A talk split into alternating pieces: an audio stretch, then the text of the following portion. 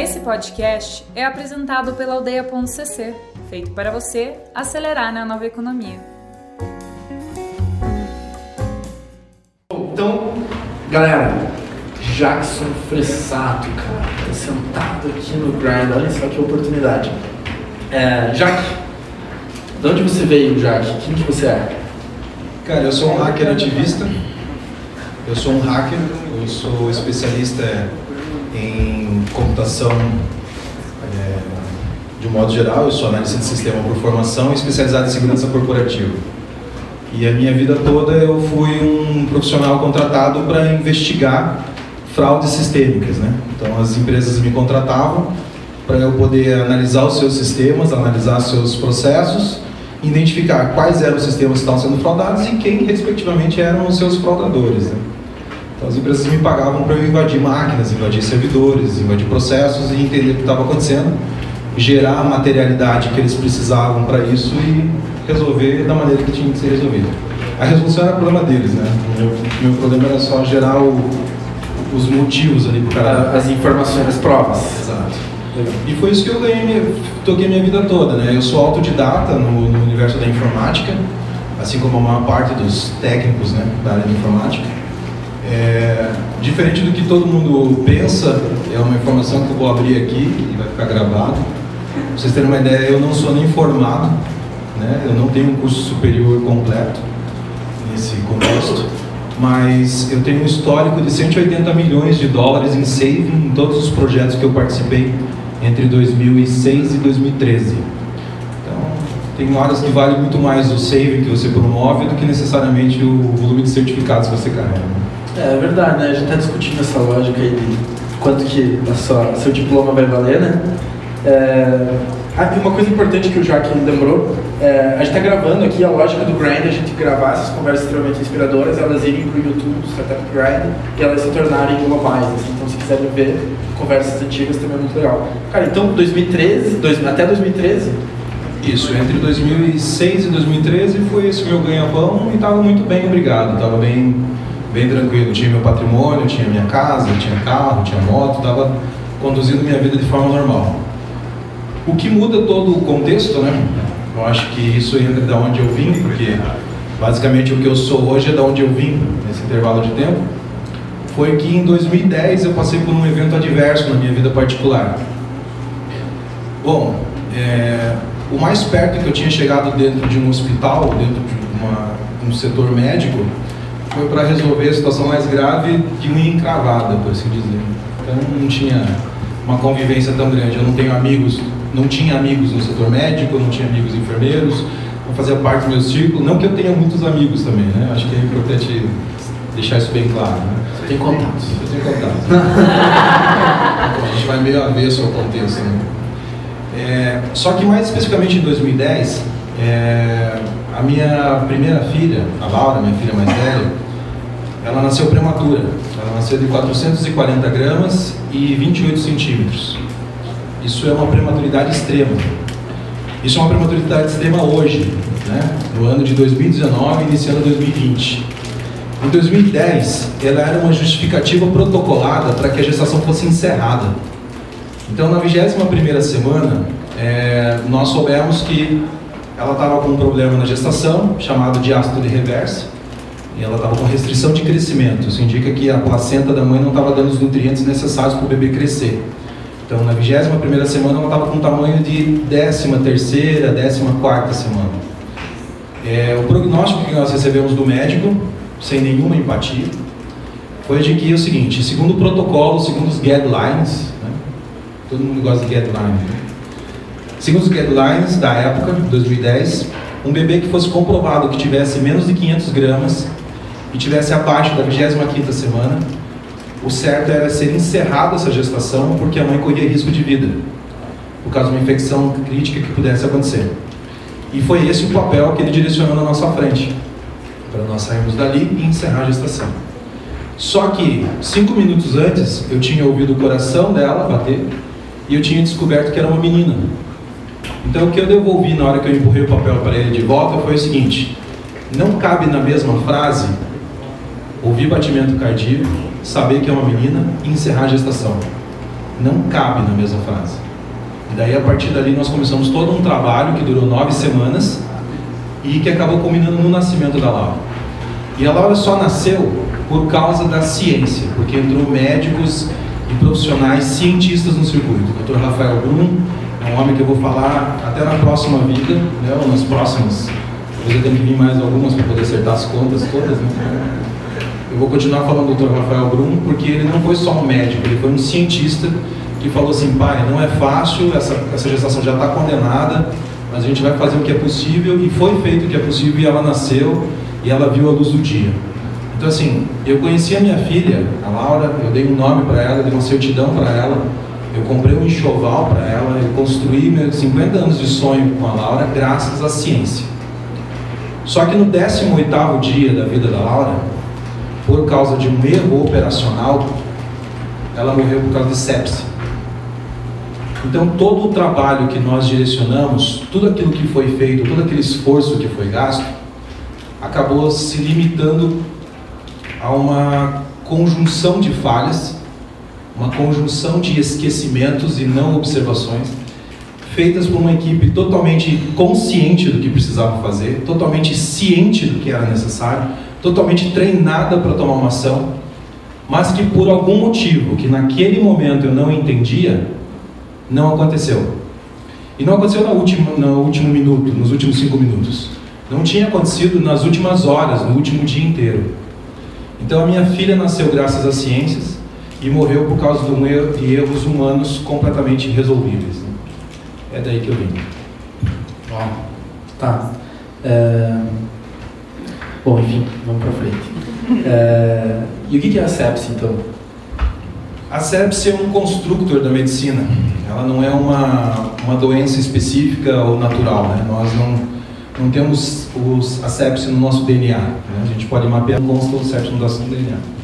Mas é uma circunstância pertinente à nossa, à, à nossa fauna, né? à nossa particularidade química e física. Então nós somos é, altamente infecciosos e faz parte do nosso contexto nós sermos infecciosos. Nós temos é, focos de infecção no nosso corpo. É por isso que o nosso corpo se protege, que ele evolui e assim por diante. Só que quando a pessoa está com, algum tipo de depressão física, algum tipo de deterioração clínica, o corpo tende a ficar com algumas partes limitadas ou enfraquecidas. Quando essa parte fica enfraquecida e recebe uma tensão muito forte do corpo, provocando uma disfunção orgânica em outra parte. Exemplo, eu estou com uma infecção no meu, no meu rim e por causa disso meu sistema imunológico se concentrou no rim e por um acaso essa infecção migrou para o meu coração, a chance de eu ter uma disfunção cardíaca é muito grande. E pelo fato de eu já estar deteriorado, a chance de eu ter uma falha no meu sistema cardíaco é muito maior. É por isso que as pessoas que morrem de sepse morrem por falência múltipla de órgãos. Ela não morre necessariamente por um detalhe. O corpo entra em colapso por causa de uma infecção generalizada. Legal. E com o falecimento da Laura, é, o que, que aconteceu com a tua carreira? Ah, foi pra merda, né? Tipo, já era, acabou, né? Sim. Eu fiquei na no, dia da, no dia que eu soube que ela estava com disfunção orgânica, a minha vida parou. É, com disfunção orgânica não, que eu estava com, com, com diástole reversa, né? Então tudo aquilo que eu tinha feito, que eu tinha construído, que eu tinha planejado, ficou estagnado. Eu passei a concentrar em outra coisa assim, concentrar em primeiro como que eu fazia com que ela, como que eu garantia que ela tivesse a qualidade necessária para nascer e depois as coisas continuarem. Só que, cara, é, eu não sei se eu consigo compartilhar isso com vocês, mas eu não sou da área de saúde, eu nunca fui da área de saúde. Ou seja, as informações para eu poder entender o que estava acontecendo e para eu poder entender para onde estava indo eram absolutamente de outro idioma, era outra língua para mim.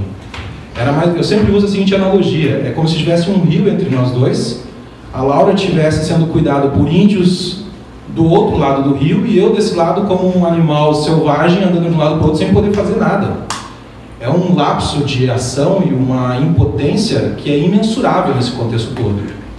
E eu fui atrás, eu estudei, quem me conhece sabe o quão profundo eu sou estudioso nas coisas que eu faço, nas coisas que eu decido. E eu fui em cima, fui para cima, a Laura nasceu, ela foi cuidada com as circunstâncias que nós tínhamos, mas é, eu não conseguia pensar em outra coisa senão o bem-estar dela. É, eu não quero entrar no contexto de pai, filha, ou dano, ou perda. Né? O Ricardo me conhece, quem sabe, quem me conhece sabe que eu não cultuo a dor. Né? Não faço isso nem no projeto e nem na minha vida particular. Mas quando a Laura nasceu e toda essa situação surgiu, eu não fiz uma projeção de 18 dias. Eu não fiz uma projeção de um mês, um ano, dois anos, ou que pudesse ser substituído pelo próximo filho ou pudesse ser substituído por uma carreira ou por viagens de qualquer jeito. Eu fiz uma projeção de no mínimo 50 anos com essa guria. A questão é que quando ela morreu, no dia 28 de maio de 2010, eu não tinha onde pôr isso.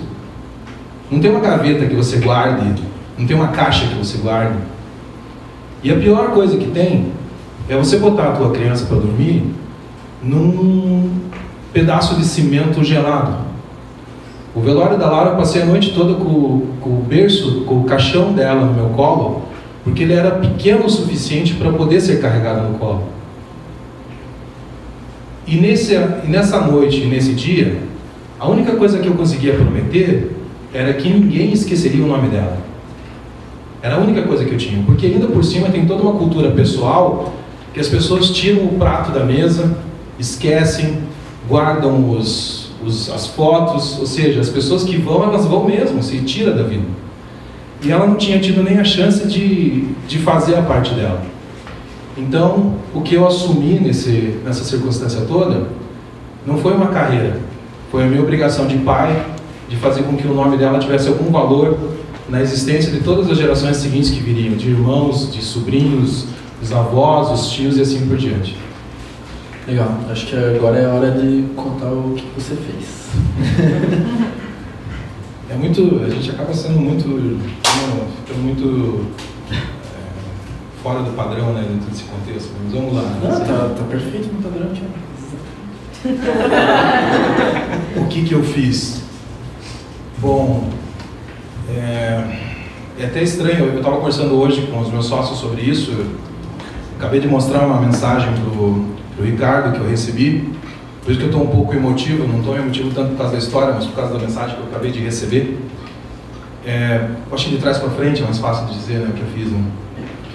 O AC Camargo é o hospital maior câncer center do Brasil e é o terceiro maior câncer center da, do, do mundo.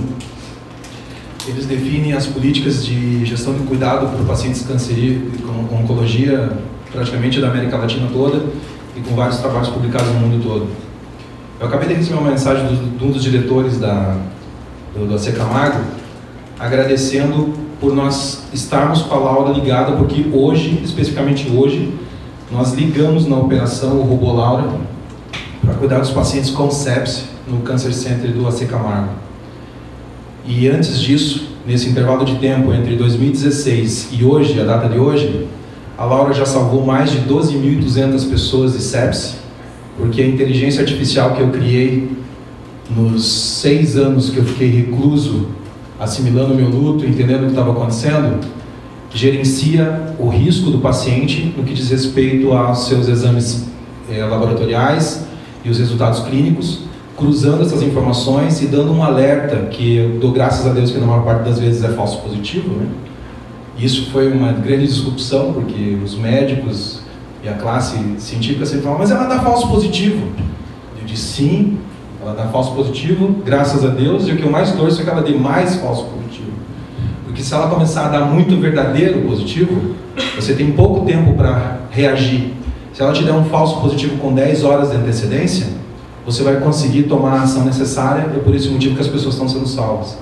O Rubolaura ela é, é uma tecnologia reconhecida inclusive por concorrentes nossos. Nós estamos sendo soldados pelo Google, estamos sendo soldados por outros, soldados por outras empresas, justamente porque nós criamos uma solução proprietária de um algoritmo que prevê morte baseado em índices dos protocolos de sepse e dos protocolos de deterioração clínica dos pacientes.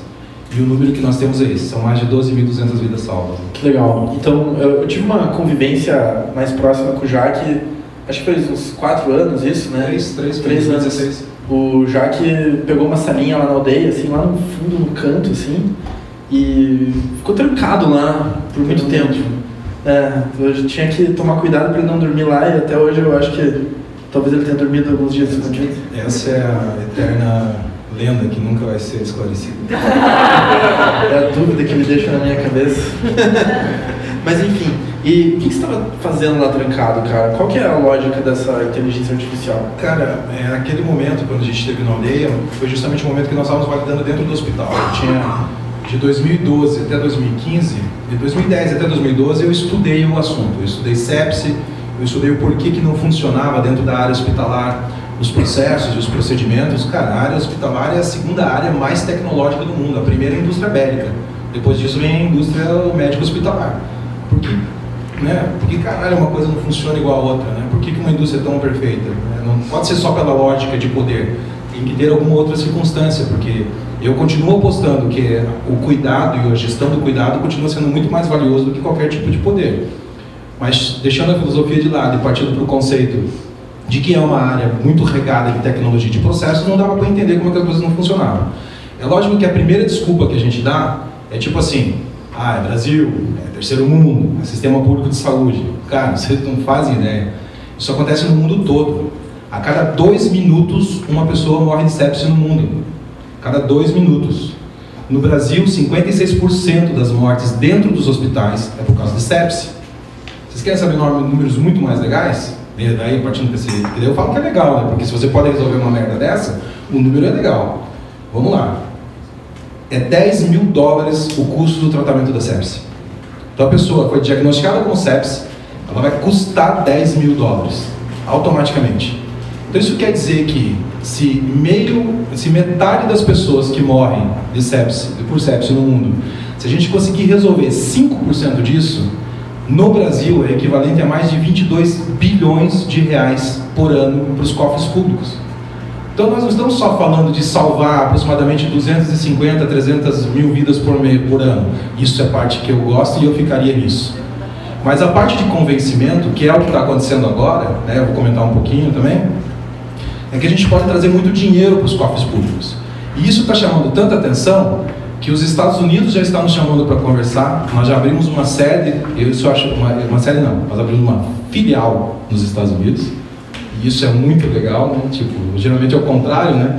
Nós abrimos uma filial nos Estados Unidos, justamente porque só os Estados Unidos gastam 24 bilhões de dólares com o assunto sepsi, seja para resolver ou seja para mitigar. Então é um problema que ele ainda não tomou uma formatação adequada, nem no conceito de resolução do seu problema, como de conceitos mercadológicos. É literalmente um oceano azul em vários sentidos. Só que tudo isso que eu estou falando para vocês não fez parte da prancheta. Não estava acontecendo. Quando eu estava na aldeia, eu tinha chegado no meu, no meu ápice da falência, né? Literalmente. O, o Ricardo, inclusive, fez, fez fez, fez misericórdia conosco, né? Tipo, cobrou bem mais barato. Quem pagou pra gente foi o Hospital Nossa Senhora das Graças. Ou seja, a gente se inseriu no cenário literalmente pedindo favor. Eu sempre falo até hoje, eu sou muito mais, mais eficiente pedindo esmola do que necessariamente vendendo alguma parada. E funciona bem. E o Jaque parecia, né, um... Um mendigo. Um mendigo, um terrorista. Eu andava descalço na boa. Sério, era uma coisa assustadora. Não que esteja muito bem hoje, mas na época estava bem pior, né, cara? Era, era, assustador mesmo, assim. Tem uma foto minha no Instagram que eu coloco homeless, que era bem do, do, do, do frio, que tava com cobertor amarrado no negócio. Vocês não fazem ideia de quanto eu dedicava. Eu morava num apartamento de 33, eu fui morar num apartamento de 33 metros quadrados. Eu morava no Ecoville, né? Antes, daí quando eu fui vendendo, me desfazendo das coisas, a minha família inclusive acha até hoje que eu estava envolvido com drogas. né? Não vai dar tempo de contar, mas resumidamente era isso, dizendo, só pode ser drogas, né? O cara está se desfazendo de tudo não está voltando nada, está emagrecendo, ficando barbudo, ficando mais feio. Né? Pô, é drogas, é não tem como. Eu morava num apartamento de 33 metros quadrados ali na, no São Francisco, é, é pequenininho, 33, tá? Bem pequeno. E daí eles tinham um corredor único, assim. Eu tenho um amigo meu que diz que tem essa foto e ele só vai mostrar quando for lançar o livro, né? Ele sempre fala isso. Mas a parede toda virou o meu quadro Eu pintei, pintei ela de óleo e ela virou o meu quadro branco inteiro. E ali estava o código inicial inteiro da Laura e toda a regra de negócio que eu montei da, da, da lógica do sistema para poder funcionar, porque nós íamos para o primeiro hospital. E quando nós fomos para o primeiro hospital, que foi o Hospital Nossa Senhora das Graças, e eu acho que isso é uma coisa importante de falar, cara, sem citar nomes, nenhum outro hospital teve a mesma coragem que as irmãs carmelitas tiveram de inovar. E não porque elas inovam hoje, elas inovam desde que elas decidiram entrar nessa vida, né? desde que elas conceberam isso. Então elas tiveram coragem numa reunião de uma hora, eu convenci elas, apresentei os dados, não tinha nada, não tinha número, não tinha resultados, cara.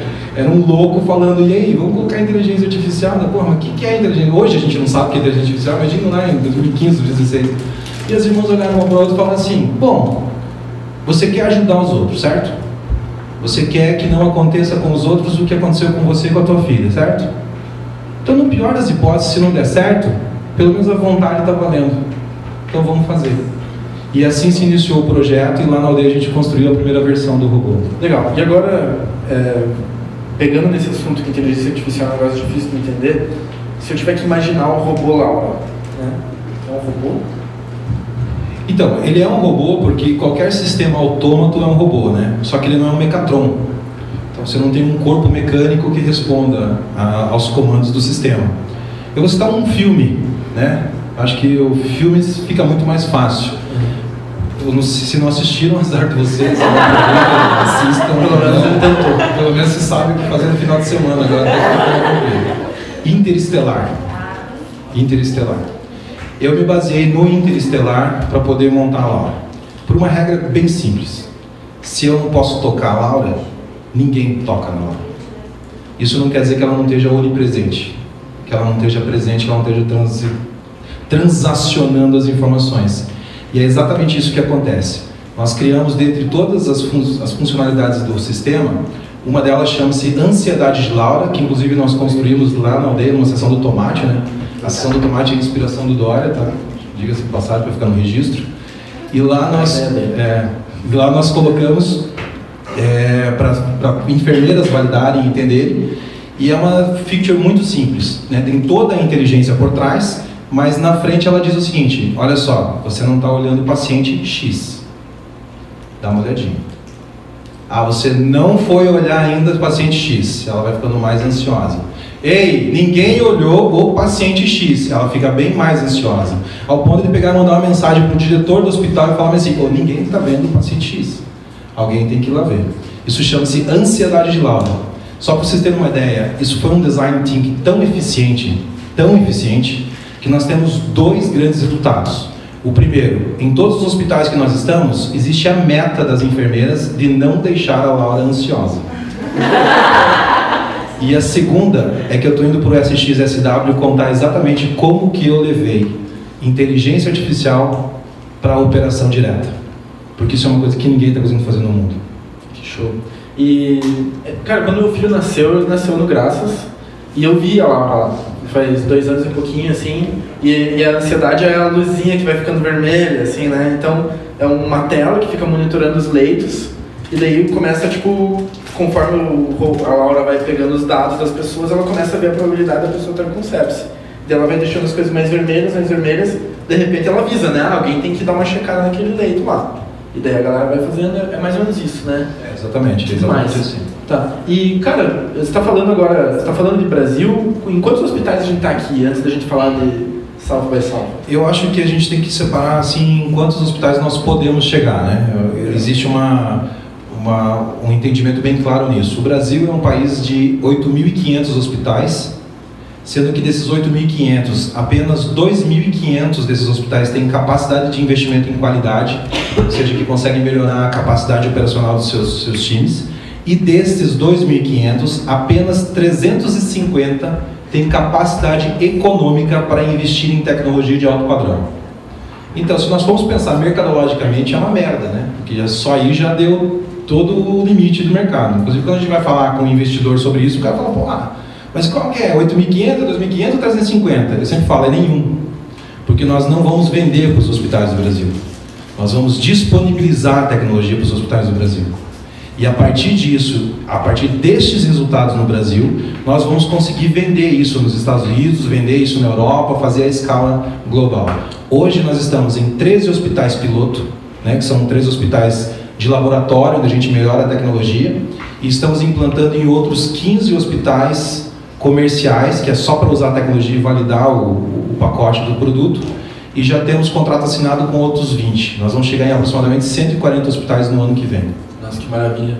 E, e explicando um pouco também essa questão, é que o, a inteligência artificial precisa aprender com a realidade, isso, né? Isso. Então, quanto mais ela vai aprendendo, mais ela vai se tornando eficiente até chegar uma hora que ela esperamos, né, que ela sempre acerte. Cara, na verdade nós já estamos com o índice de curva ROC, inclusive nós temos uma, um artigo científico publicado nisso. Curva ROC é uma, é uma das, das validações estatísticas mais reconhecidas no mercado, de 0,93%. Então, o acerto para a área operacional na área de saúde é de 0,68, 0,72 para acerto humano. A Laura está com um histórico de 0,93. Um outro detalhe muito legal é que os alertas da Laura, o primeiro score que, ela monta, né, o primeiro score, vamos dizer assim, o, o score class, né, o que monta o primeiro quadrado de, de risco, está baseado na memória proprietária do robô e não mais na informação do hospital. Então, quando a Laura dá um alerta, ela está baseado em informações que ela aprendeu com mais de 2 milhões e meio de prontuários que ela já aprendeu. No final, na metade do ano que vem, nós já vamos ter processado mais de 15 milhões de prontuários. E nós estamos iniciando um, processo, um projeto com o Ministério da Ciência e Tecnologia, inclusive acho que isso é uma coisa legal para contar, começar a contar do futuro, né?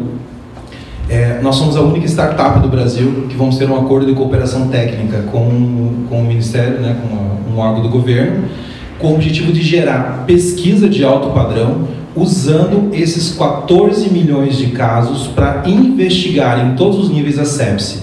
É o maior case de estudo sobre a sepse da história da humanidade, ao ponto do pessoal que, que é ligado com isso, nos institutos de pesquisa da, da, do Ministério da Ciência, já está falando sobre promover alguém para barganhar, para brigar, até em se inscrever com relação ao Prêmio Nobel de Medicina e outras coisas, porque vai ser o maior case de pesquisa. Então, olha que massa. Eu não sou nem formado, a minha tecnologia salva 12 mil vidas por dia e talvez seja o framework para talvez um primeiro prêmio Nobel de Medicina aí da história do país. E eu aqui, né, com mestrado, passei vergonha, né?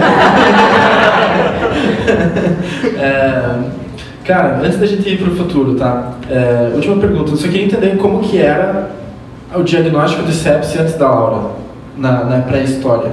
É. Às vezes se usava dois dedos. mas, mas user story, assim, como que é? Cara, é assim, como a sepsis é um constructor, ela precisa de uma reunião de informações. Ela não tem um gatilho biológico. Então, assim, uma disfunção cardíaca, você vai ter uma dor torácica, você vai ter um, né, uma, uma alteração no teu batimento cardíaco e assim por diante. E como eu não sou da área médica, eu posso falar isso errado, né, as palavras erradas, e ninguém pode me questionar nesse sentido. Mas basicamente esse é a linha. A sepse não. A sepse você precisa analisar a informação. Você vai ter que reunir algumas informações. Nós temos vários protocolos internacionais que olham para a sepse. Os mais usuais hoje chamam-se KICSOFA e SEPS 3. O SEPS 3 ele reúne exames laboratoriais, até alguns incrementos com exames bacteriológicos, mas olhando também para a questão clínica. Já o, o KICSOFA, né, o KISOFA, é uma maneira de você olhar de forma mais rápida, ou seja, você olha a frequência cardíaca, frequência respiratória, temperatura e uma coisa que é chamada de Glasgow, né, que é o nível de consciência do paciente. Cara, não existe tecnologia no universo para medir Glasgow. Não existe. Você não consegue medir o nível de consciência de ninguém. Não tem como, porque cada pessoa tem a sua característica, desde a sua. Inclusive bebês. De zero a um mês tem um, de zero a três meses tem outro e assim por diante. Só que a única forma de você medir o nível de consciência do ser humano é olhando para o ser humano. Então, qualquer coisa que nós tivéssemos que criar tinha que fazer com que o profissional olhasse para o paciente, prestasse atenção no paciente. Então, geralmente, pessoa, o, o, pessoal só descobria que o paciente já estava em sepse quando olhava o paciente. Quando olhava e via que o nível de consciência dele já estava alterado, aí ia correr. Vamos ver a temperatura, vamos ver a frequência cardíaca, daí batia as informações, só que já não se sabe a quantas horas o cara já estava naquela situação e como estava a deterioração. Aí geralmente se aplica um antibiótico de alto espectro. Só que se a pessoa tem, quer dizer, um antibiótico foda, forte, só que se a pessoa tem algum tipo de comorbidade, ou seja, é um oncológico, é um prematuro extremo, o antibiótico ele é completamente rebote, né? ele vai afetar outras coisas. Então você pode afetar outros problemas dentro da criança, por exemplo, uma criança prematura, que tem uma retenção de líquido muito forte, um antibiótico muito forte vai agregar isso, ela vai ter problemas circulatórios, ou seja, é uma série de problemas em veio muito tarde. E era assim que, as, que, que, se via, é assim que se vê ainda. Na Caramba, então você está me dizendo que 50 e poucos por cento das mortes em hospitais eram diagnosticadas porque aquela, aquela enfermeira ou enfermeiro que está na correria lá tá vai tirar papel, é, vai tirar a temperatura duas vezes por dia, Isso. tal, não vai cruzar os casos e daí Isso. vai descobrir só quando a pessoa realmente está morrendo. É, exatamente. Tá. Aí o que a tecnologia faz hoje é trazer informações que o cara não está nem vendo. Por exemplo, a máquina no laboratório isso é, né, cospe exame a cada 20 minutos. Só que ninguém está indo lá e pegando esses resultados. O robô lá, tá, a cada 3,8 segundos está olhando essa informação. E repete, e repete. Deu leucócitos alterados, ele já vai cruzar com os dados clínicos do paciente, opa, preencheu dois, três pontos, ele vai levantar o alerta. E a Laura ansiosíssima lá. Sempre vai. E tem uma parte muito legal, vou contar para vocês. Não sei se tem tempo, mas você me corta aí. É, ninguém silencia a Laura. Não existe um botão para silenciar ela. Não existe um, um comando que você dê para ela. E é legal demais ver as pessoas angustiadas com isso, porque elas têm que fazer alguma coisa. Né?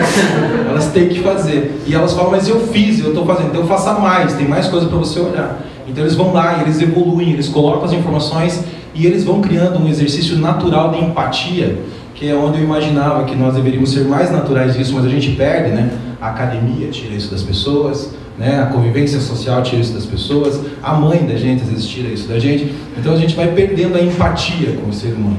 Aí, quando nós conseguimos trazer uma tecnologia que cria essa oportunidade do cara olhar, estender, tocar na outra pessoa, automaticamente o ganho disso é imensurável, né? é intangível.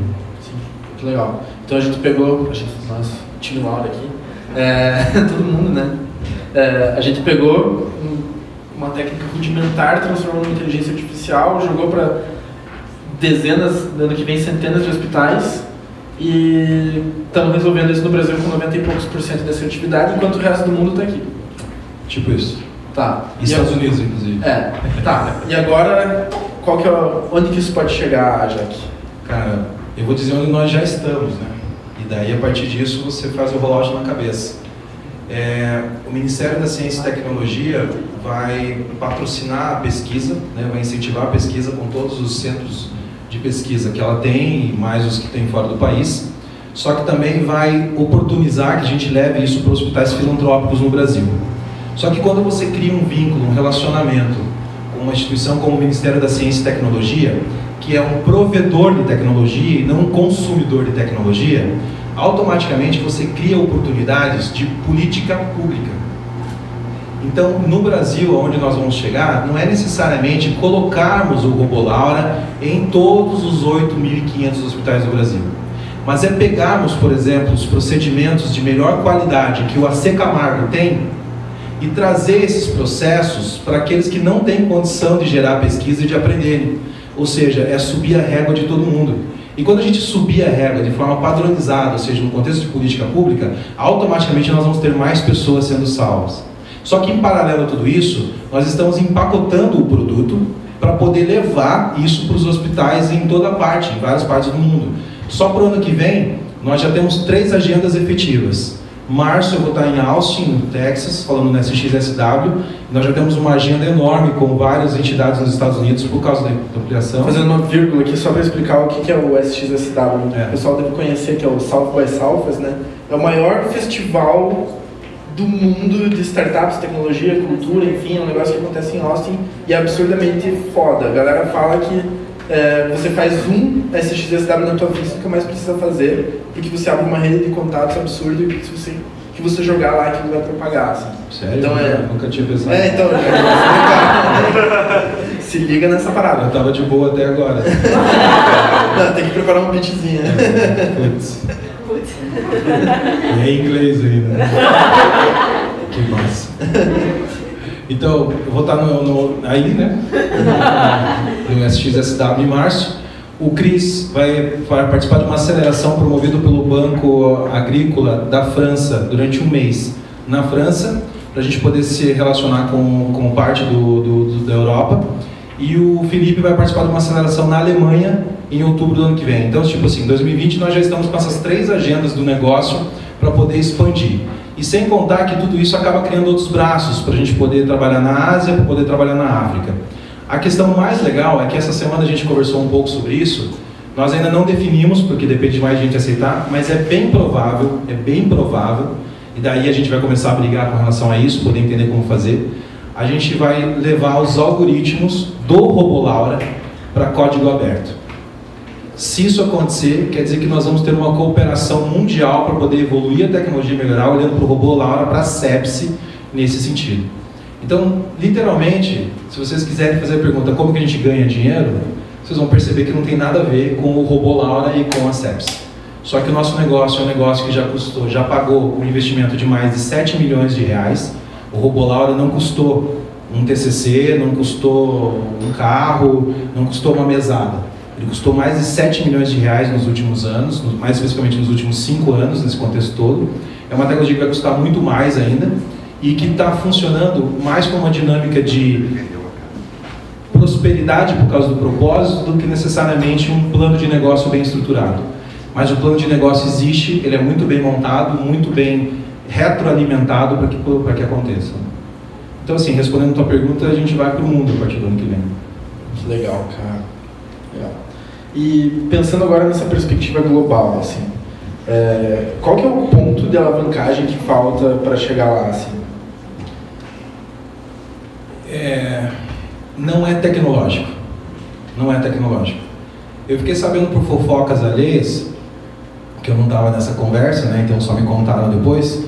Teve um evento do Rio de Janeiro de startups, de várias empresas, onde estava sentado na mesma mesa várias pessoas, inclusive alguns representantes, alguns heads de grandes companhias.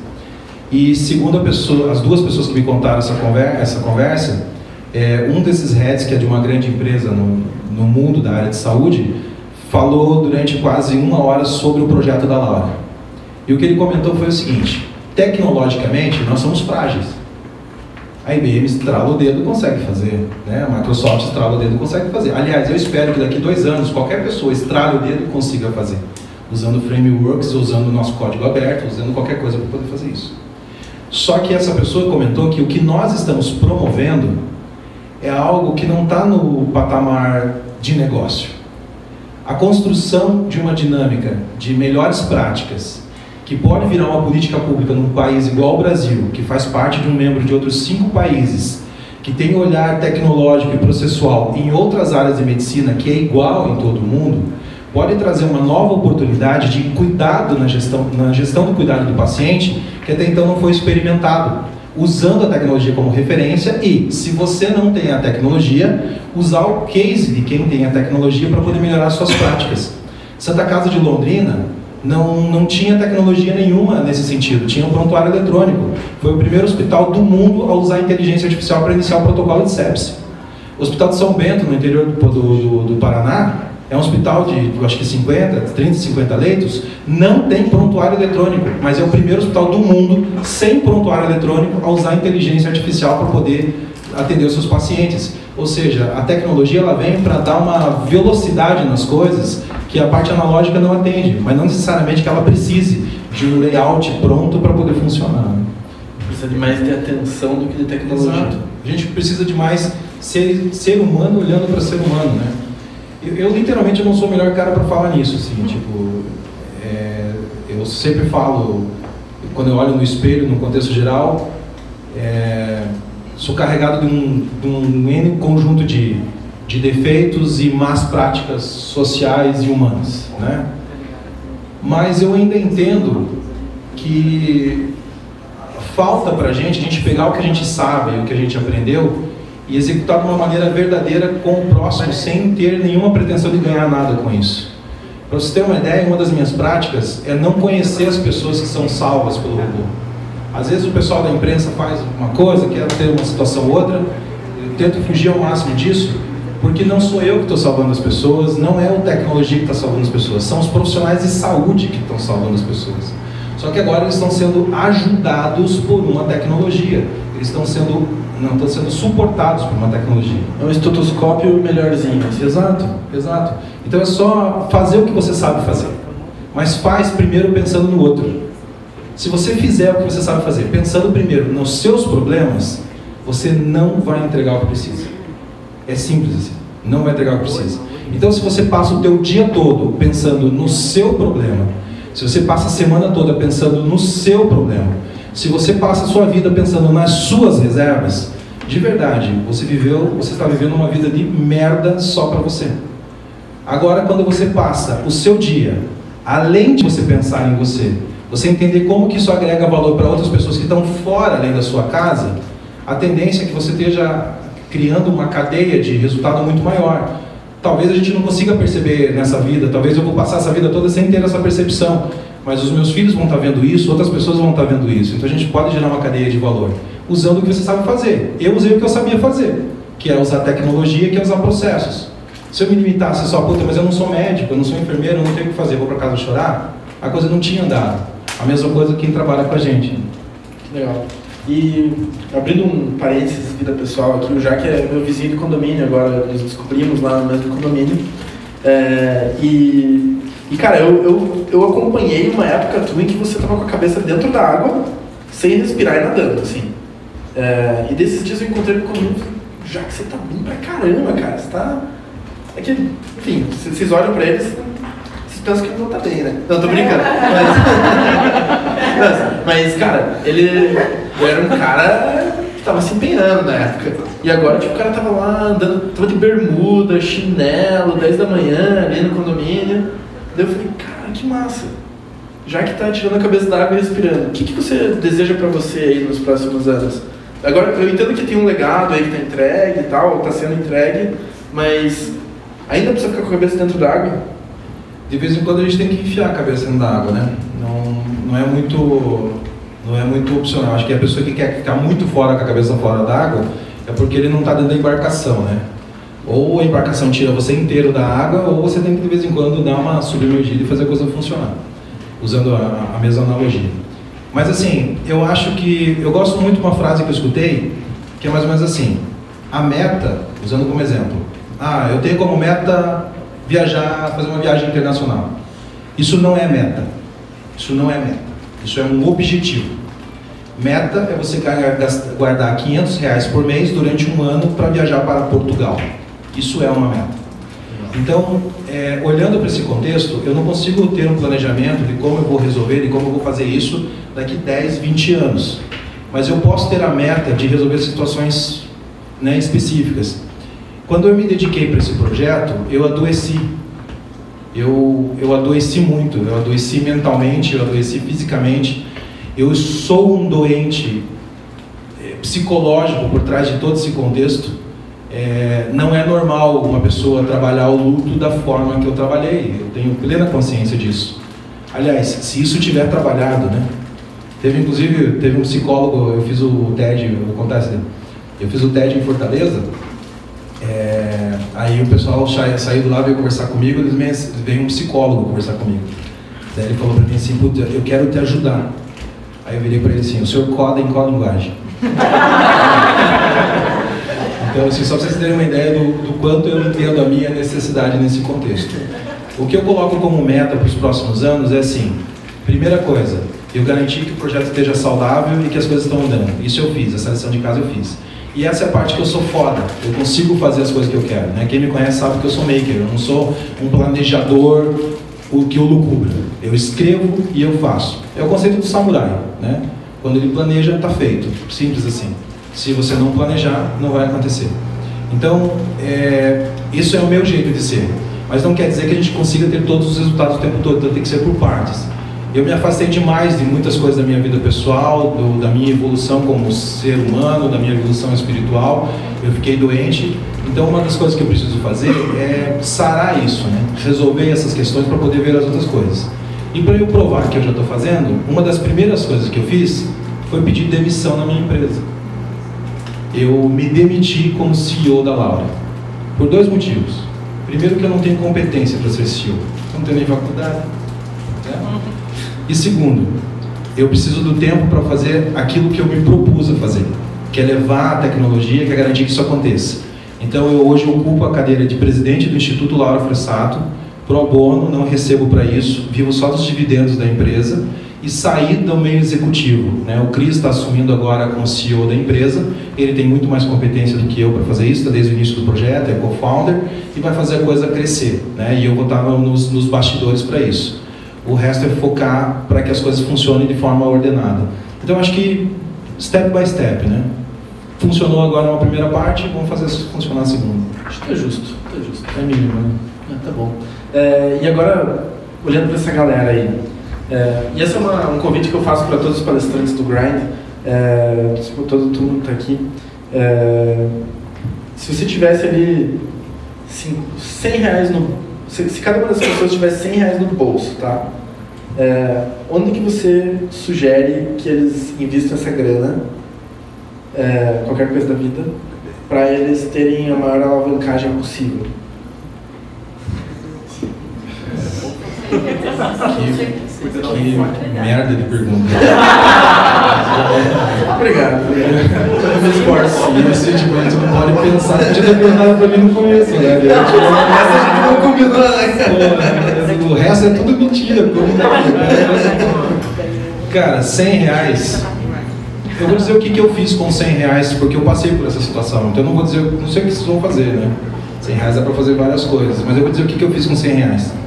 Era dezembro, era, era meados de 15 ou 16 de dezembro de 2015, tá? Eu estava com 150 reais no bolso, depois de ter me desfeito de um patrimônio de quase um milhão e meio nos primeiros, nos primeiros anos do projeto da Laura. Foi casa, carro, apartamento, moto. A moto é a parte mais difícil, né? Essa é a parte mais doída. Mas foi, foi tudo fora. É, eu estava com 150 ou 155 reais no bolso, eu lembro até hoje.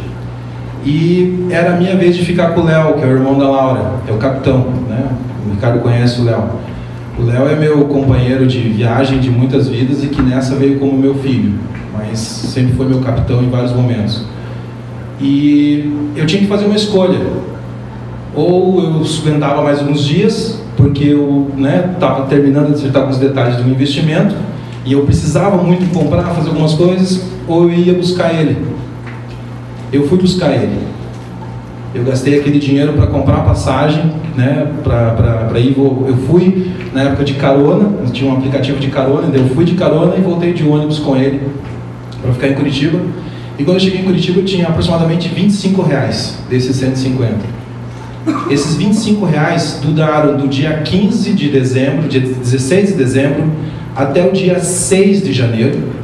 E nesse meio tempo foi comendo cachorro quente, foi fazendo uma coisa, cozinhando, comendo na casa do amigo, três dias almoçando e jantando no templo Hare Krishna.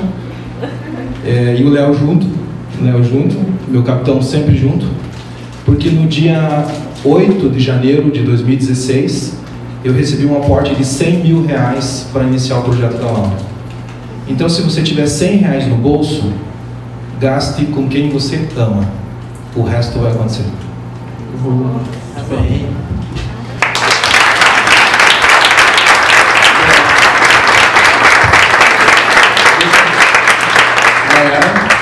É, estamos aqui com o Jaque Versato. Esse foi, essa foi a história do Jaque. E agora, seguindo nossa missa do Grind, é, abrimos para perguntas da plateia.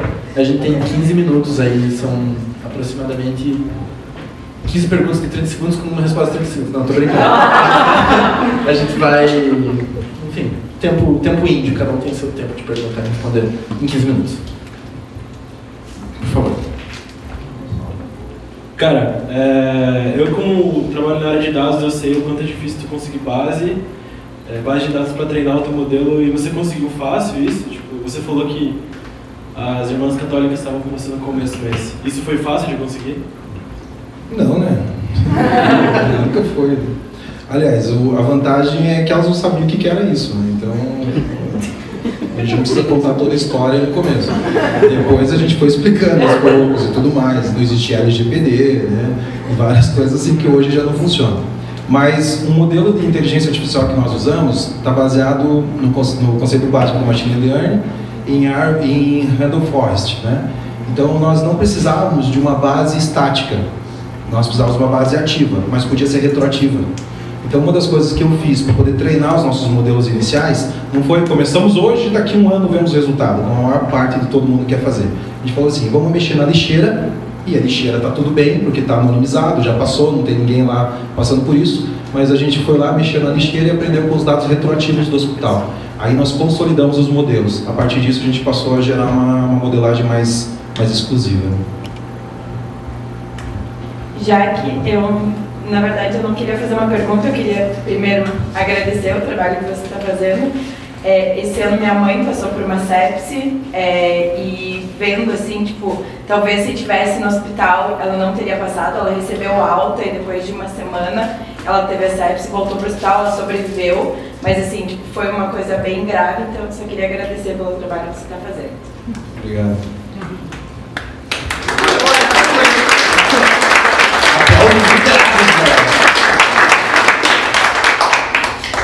Por favor. É, já que eu queria saber como é que foi é, lidar com o fator humano, de implementar a Laura. Pensar que as pessoas que trabalham no hospital tiveram que mudar a rotina delas, tiveram que aprender também a usar o robô e saber que ela é uma parceira para salvar vidas. Como foi essa implementação, levando as pessoas em consideração? Foi é a parte mais difícil até hoje. Mas olhando para o sucesso é bem interessante. Por exemplo, no começo, todos os médicos, né, e diferente do que algumas pessoas acham, eu não tenho problema nenhum com os médicos, a gente consegue conviver muito bem. Eles falam o que eles querem, eu falo o que eu quero e a gente convive muito bem nesse sentido. Mas assim, a gente tem feito um trabalho muito legal em, em reunir justamente o delta do conflito. Porque quando a gente olha né, para a parte do conflito, a gente consegue achar um quadrante mais adequado para todo o contexto. Isso é uma teoria de pesquisa que está funcionando muito bem. É, mas a gente tem que entender que, no final do dia, o fator humano está relacionado a seres humanos, que, por sua natureza, são analógicos e sensitivos. Não são digitais e, e, e, e analíticos. Né? Nós não conseguimos fazer cálculos em alta performance, nós não conseguimos fazer processamento em alta performance. Quem faz isso tem problemas. Né? Então, tipo, normalmente, no contexto geral, isso não acontece. Então, partindo para esse princípio, a gente começa a achar um fator não de substituição, mas de potencialização. Então, desde o começo do projeto, eu sempre falei assim: a Laura não é desligada e não substitui ninguém. Então, ela não dá diagnóstico. Por exemplo, eu fui chamado uma vez para prestar satisfações num Conselho Regional de Medicina. Não vou falar onde, nem em qual estado tal, para não criar contexto. Mas ali me perguntaram: poxa, mas é, a Laura dá o diagnóstico? Eu falei: sim, nunca. Ela nunca vai dar o diagnóstico. Quem dá o diagnóstico é o médico. Foi ele que estudou 10 anos da vida dele para dar o diagnóstico. O que a Laura faz é aquilo que ele, como ser humano, não pode fazer, que são contas matemáticas e análises sistêmicas.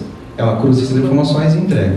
Então, lá no começo, todos os médicos perguntavam para mim assim: qual é o artigo científico que valida a sua tecnologia?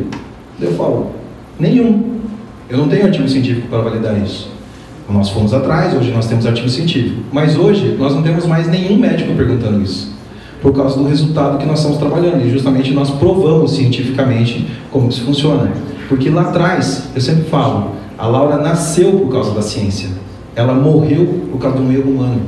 Então o problema que a gente tem que resolver não é a ciência. A gente tem que resolver o problema relacionado ao erro humano.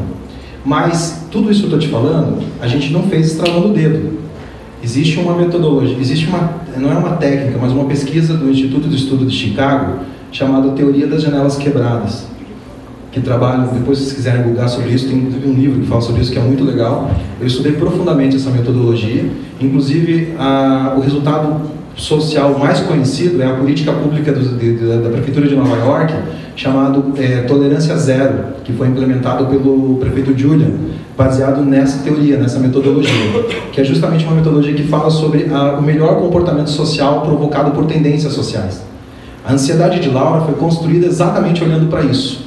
Então, nós pegamos as limitações humanas, que são comuns, que são conhecidas, e ao invés de nós substituí-las, nós compensamos elas com tecnologia usando um comportamento social. Quando eu coloco um painel de gestão à vista, dizendo para todo mundo naquele ambiente qual é o leito que está com problema, ninguém tem a ousadia de dizer que aquele leito não tem problema. Então isso faz com que todo mundo se colabore para que aquilo aconteça. Só que ele não está fazendo isso com 200 pacientes internados, ele está fazendo isso com 6 pacientes dos 200 que estão internados. Então fica mais fácil para todo mundo olhar. Isso é uma, uma maneira de você atiçar o lado empático das pessoas e não condicionar elas a agir de uma forma. A gente não tem capacidade de fazer isso, tecnologia nenhuma tem. Agora, quando você faz o exercício de empatia, tipo, cara, eu sei que você está passando, eu sei que está difícil, então deixa eu te ajudar com isso aqui. E o cara percebe que tem uma vantagem para o que ele faz e não que ele vai ser substituído por aquilo, ele dá o pontapé e faz acontecer.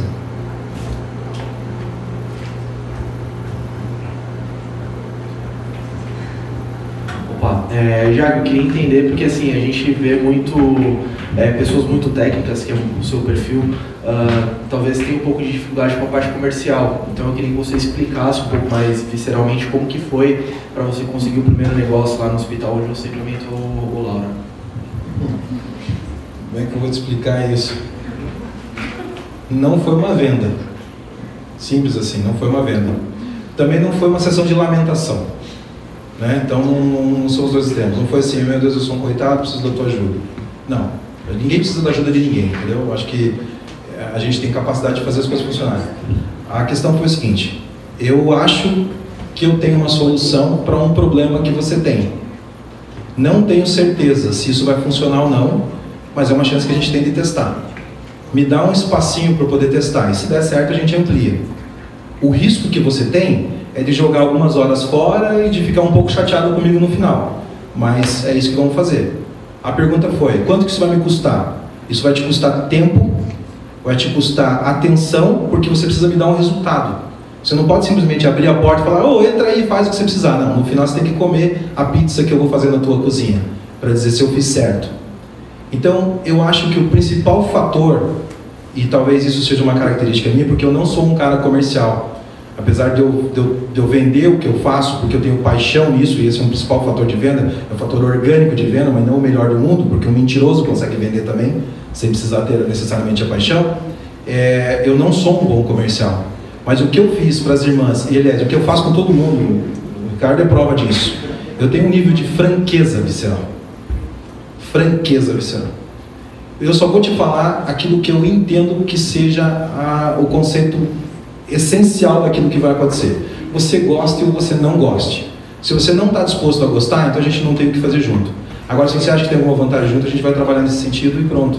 Cada um sabe onde vai, vai funcionar. E foi, eu acho que, sendo franco para as irmãs e não sendo um chorão do que estava acontecendo, né? Tipo, oh, meu Deus, beijo. Não, sem chorar, sem favorecer a miséria, sem favorecer a lamentação, mas pensando nas outras pessoas, porque eu quero ajudar as pessoas. Vocês também querem ajudar as pessoas, a gente consegue chegar em algum lugar. Aí as pessoas entendem que aquilo é verdadeiro e vão apostar, vão fazer o que funciona. Foi assim que aconteceu com muita gente. Muito verdade. A gente já brigou faz tempo. Né? É, é verdade. é difícil estar ali, tensionando com o Jaque. cara é um trator. É, perguntas? Oi. É, eu gostaria de saber se existe a possibilidade da Laura é, abraçar outras doenças também. Na verdade, assim, é, são aproximadamente 80, 85 clínicas registradas na medicina atual. É muita coisa para a gente poder gerar modelagem de inteligência artificial. É muita coisa. É, é, meio, é meio bufferização quando alguém fala assim, ah, inteligência artificial generalizada, tá? É balé. Né? As pessoas nem sabem o que estão falando, nem sabem o que estão fazendo. Aliás, as pessoas falam de deep learning, as pessoas não fazem nem ideia do que é deep learning. Né? Nós nem temos cases de deep learning no mundo ainda. Né? Mas as pessoas falam que tem, inclusive fazem seus serviços com deep learning. Mas voltando para a tua, tua pergunta, eu fiquei um pouco chateado com esse contexto todo, né? eu aproveitei. Mas assim, é, extravasei, assim, foi só um desabafo. Assim. Mas tudo bem, eu tomo meu remédio e já volto. É, não, quando nós pensamos nisso, justamente é uma das grandes perguntas, porque vai lá e funciona para sepse, daí o cara chega, puta, vamos fazer isso agora, agora vamos fazer isso, vamos fazer isso, sabe? A gente vai vendo a empolgação. Então o que, que nós fizemos? Existem, como eu falei para vocês, dois protocolos de sepse, mas existem três protocolos baseados no conceito de deterioração clínica do paciente. Então, a deterioração clínica do paciente é o modus operandi que o time médico identifica qual é o problema, o risco do paciente. Então, não é só quando o cara está com uma gripe, é quando ele está deteriorando, ou seja, os seus sinais vitais, os seus exames, as informações estão ficando críticas. Essa deterioração é uma plataforma de risco, de frequência versus importância, certo? Quanto mais vezes acontecer coisa ruim, mais risco ele tem. Quanto mais importante essa coisa ruim for do que a outra, mais risco ele está. Então isso é um, é risk assessment, simples assim, né? Só que olhando para a deterioração clínica. É, quando a gente faz essa medição, olha para esse contexto, a gente não precisa definir qual é a doença. A gente precisa olhar para a deterioração clínica. Então, o estado da arte da Laura não é a sepse. É o nosso algoritmo de deterioração clínica baseado em cinco protocolos internacionais. Kiksofa, SEPS3, MILS, PILS e NILS.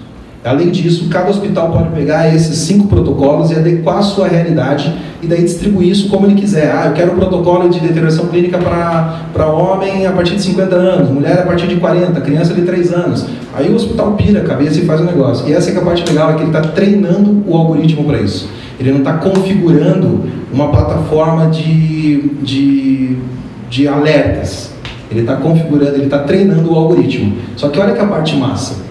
No final do ano que vem, nós vamos estar com 140 hospitais, com 140 equipes treinando o algoritmo, processando mais de milhões, de centenas de milhões de prontuários. Cara, a performance que nós vamos chegar com essa cadeia de algoritmo ainda é imensurável em cima disso. E sabe qual é a parte mais legal? É que esses dias chegaram e falaram bem assim, apontaram o dedo na minha cara. Porra, você vai ter a maior Big Data da saúde do mundo, blá, blá, blá, blá. o que, que você vai fazer com isso? Eu falei, eu já fiz, cara. Eu criei o Instituto Laura Fressato, cujo objeto principal é pesquisa e estudo sobre deterioração clínica e que nesse exato momento, né, mais especificamente na semana que vem, vai estar sendo assinado uma, um acordo de cooperação técnica com o Ministério da Saúde, onde a gente vai pegar toda essa Big Data, que tem gente que está babando por ela, falando assim, meu Deus, isso é uma mina de ouro, não sei o que, vai reformular toda a forma de consumo da saúde. É, isso aí. Mas quem vai cuidar é o Ministério da Ciência e Tecnologia e vai ser de graça para todos os pesquisadores do Brasil. Então, tipo, não precisamos ir para as 85 clínicas. A gente precisa focar na deterioração clínica e a partir disso cada médico trabalha como precisa com os resultados. É, pessoal, é a última pergunta, tá? Daí depois as próximas perguntas são pessoais, um show na mão. Tá, é, minha pergunta é mais, acho que uma, uma, curiosidade, assim, minha área é bem diferente dessa, mas eu entendo que o começo, eu acho que é bem difícil, assim, bem complicado quando você inicia um projeto. Eu queria entender se nesse início você estava sozinho até você chegar às irmãs, ou se você teve, tinha uma equipe, alguma coisa assim, se juntou com alguém, é, no sentido de troca de conhecimento mesmo. Quer, quer responder essa? eu, eu tava... A galerinha do começo? Não, mas é que teve. Eu não estava no teu apartamento lá quando você estava é só, é, psicografando aqueles. É, é, só, é psicografando, né? O termo é esse mesmo. É, tava sozinho. Tava sozinho. Aliás, no dia que eu enterrei a Laura, eu fechei a porta para muita coisa na minha vida, assim, muita coisa. Amizades, família, relacionamentos, tudo, tudo. Fechei literalmente assim. É, e fui de uma maneira tanto quanto proposital. Trabalhei muito sozinho, né?